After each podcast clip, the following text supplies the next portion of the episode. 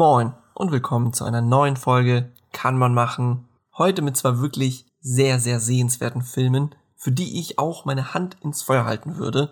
Oder in den Backofen oder auf den Herd oder auch wenn es sein muss, in die volle Windel eines Rentners. Der erste Film, mit dem ich anfange, ist The Fablemans oder zu Deutsch Die Fabelmanns. Der Film ist ganz, ganz aktuell im Kino, geht 151 Minuten.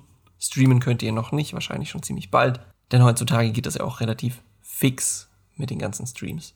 The Fablemans war dieses Jahr für so einige Oscars nominiert, beste Regie, bester Hauptdarsteller, bestes Drehbuch etc., aber hat keinen einzigen davon gewonnen. Vielleicht, weil die Jury mal gesagt hat dieses Jahr, hey, wir geben den Oscar nicht wieder einem weißen alten Mann, der sowieso schon genug hat, sondern konzentrieren uns einfach mal auf die aktuelle Generation und auf den aktuellen Geschmack der Menschen und verleihen die Oscars halt eben an den nächsten Film, an den zweiten, der kommt. Da dürft ihr gespannt sein. Aber ich bin da wahrscheinlich sowieso schon ein bisschen spät dran mit dem Film, deswegen, ja, verzeiht mir das, weil ich bin nicht reich und kann nicht ständig ins Kino gehen, leider, ja. Aber nun zu The Fablemans. The Fablemans ist quasi die Biografie von Steven Spielberg. Spielberg, Fablemans oder Spielberg und Fabelmann, ne? Man erkennt so die Resemblance, ne? Ich habe tatsächlich von dem Film so ein bisschen anderes erwartet, aber wurde trotzdem nicht enttäuscht, da es ja die Biografie von Steven Spielberg ist. Würde man immer meinen, wenn man den Film guckt, okay, die ganzen Sachen sind wirklich passiert, aber davon weiß ich ja nichts. Also sind diese Sachen wirklich passiert oder nicht?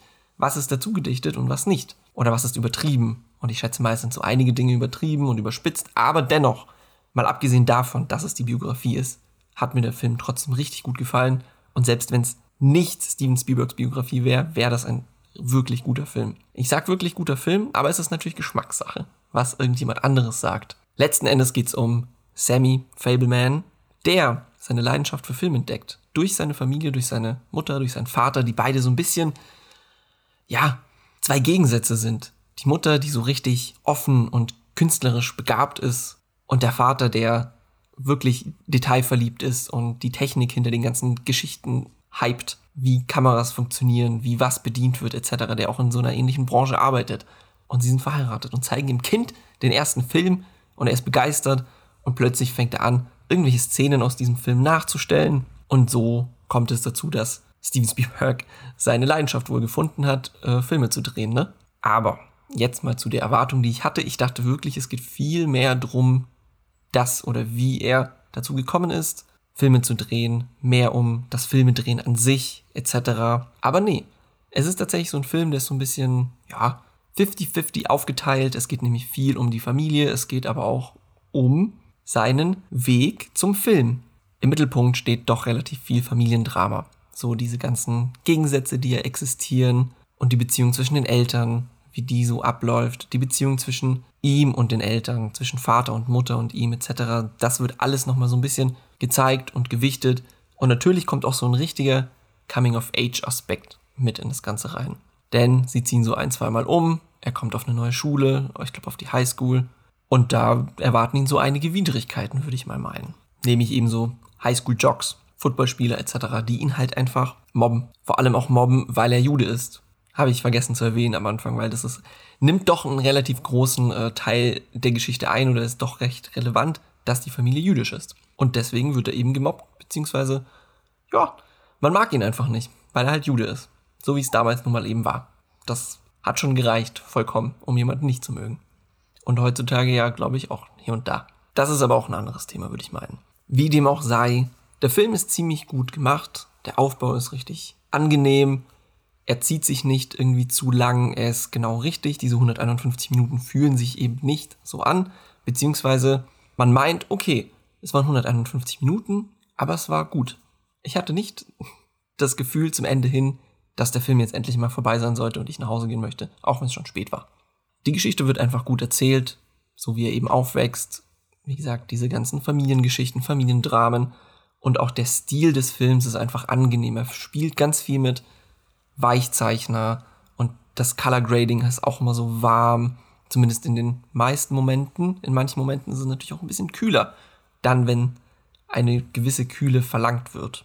Aber es ist äh, einfach interessant und spannend und ich finde eigentlich, dass man sich den Film schon mal ganz gut geben kann. Wie gesagt, auch wenn man nicht Steven Spielbergs Story hören will, einfach als alleinstehender Film ist dieser Film gut. Und ich finde, man kann ihn machen und sollte ihn vielleicht machen, weil er wurde ja trotzdem nicht umsonst für so viele Oscars nominiert. Ja, damit hat sich der Film, ne? Mit diesem zweiten Film komme ich vermutlich etwas zu spät, aber ganz ehrlich, besser spät als nie. Ist ja ein Sprichwort. Und ihr könnt ihn wenigstens streamen und müsst nicht dafür ins Kino gehen und Geld ausgeben oder zusätzliches Geld ausgeben, denn ihn gibt es auf Wow TV. Früher Sky Ticket oder Sky, was auch immer. Auf jeden Fall Wow TV beherbergt Everything, Everywhere, All at Once, der ja, ich glaube, vom letzten Jahr ist und 140 Minuten geht. Auch hier hatte ich ganz andere Erwartungen. Denn der Film dreht sich ja um das Multiverse und verschiedene Universen etc. Und auch diese Theorie ist so unfassbar spannend, auch in echt. Und ich dachte mir, geil, so viele Universen. Und es wird bestimmt so geil. Einfach geil. Und so war es auch. Anders als erwartet, aber es war so. Denn der Film ist einfach fucking crazy. Es geht, wie gesagt, um dieses Multiverse und man bekommt das auch. Der Film ist so fucking schnell, wenn man an diesem Tag, an dem man diesen Film sehen möchte, nichts zu Schnelles, nichts zu Aufregendes vertragen kann, dann sollte man ihn lieber nicht anschauen, weil ich kann mir sehr gut vorstellen, dass man mal auch Anxiety bekommen kann, wenn es einem zu schnell geht und der Input einfach so gewaltig ist wie in dem Film. Ich habe mich auch schon fast ein bisschen überfordert gefühlt, als ich da im Kino saß, und zwar in einem fucking vollen Kino, weil es so ein Oscar-Special war nochmal, denn die Kinos müssen auch das Cash abgreifen. Finde ich aber auch nicht schlimm. Kann man schon mal ganz gut machen, denn es gibt halt nun mal Filme, die schaut man sich erst an, wenn sie irgendwelche Preise gewinnen und dann würde man sie auch gerne im Kino sehen, denn da ist dieses Erlebnis einfach nochmal anders. Weil man sich echt einen großen Eimer Popcorn reinschaufeln kann und chillen. Naja, zurück zum Film. Wie gesagt, Multiverse, es ist komplettes Chaos, es kommen diese ganzen Universen zustande und es gibt so ganz komische Reisetechniken, wie man quasi die Fähigkeiten eines Universums auf sein eigenes übertragen kann und man erlebt ja auch dann nochmal die Geschichte des anderen Universums und so weiter. Also das zu erklären ist so kompliziert. Ich habe es am Ende des Films zwar schon irgendwie überrissen, aber ich würde meinen, ich kann es nicht gut wiedergeben. Deswegen belasse ich es dabei. Aber es kommt so viel vor. Es kommen künstliche Phallusse vor. Es kommen Menschen mit Hotdog-Fingern vor. Auch relativ häufig, muss ich sagen. Und es kommen alle möglichen Universen vor, die man sich wahrscheinlich nicht vorstellen kann. Da war ich so überrascht in diesem Film, dass es einfach so viele Momente gab, die ich nicht erwartet habe. Und das hat mir eigentlich am meisten gefallen, weil es endlich mal irgendwas war, wo man nicht mit rechnen konnte. Aber letztendlich geht es in diesem Film ja auch um etwas. Nämlich, es geht um Familie. Eine Familie, die finanzielle Schwierigkeiten hat. Die haben einen Waschsalon, Salon, Salon, genau. Und sie brauchen Geld. Beziehungsweise es geht in irgendwelche Steuergeschichten. Es ist so die Ausgangsstory im Endeffekt, dass sie ihre Steuern machen müssen. Da gibt es ein paar Probleme. Und es besteht die Gefahr, dass dieser Salon einfach geschlossen wird. Und dann müssen sie halt gucken, wo sie bleiben. Ne? Und andererseits geht es auch um die Beziehung zwischen Mutter, Tochter, Mutter, Ehemann oder Ehefrau, Ehemann, so. Und auch hier spielen die Universen ja natürlich eine große Rolle, denn auch die beeinflussen das ganze Geschehen. Und letztendlich würde ich meinen, es geht um Vergebung, es geht um Familie an sich und es geht um Commitment. Commitment in der Ehe, Commitment zu seinen Kindern und allgemeines Commitment zu der Sache, die man tut und warum man sie tut und wohin man damit will. Oder wohin man auch nicht will.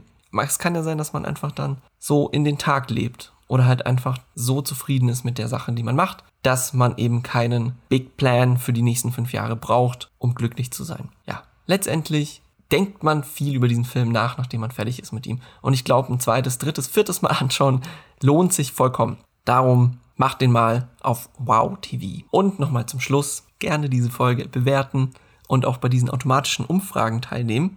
Oder, nee, doch, das sind Umfragen und da kommentieren etc. Das geht jetzt nämlich auf Spotify und ich würde wirklich gerne einfach Feedback hören von, ähm, ja, egal wem. Ich danke auf jeden Fall fürs Zuhören und wünsche ein schönes Wochenende.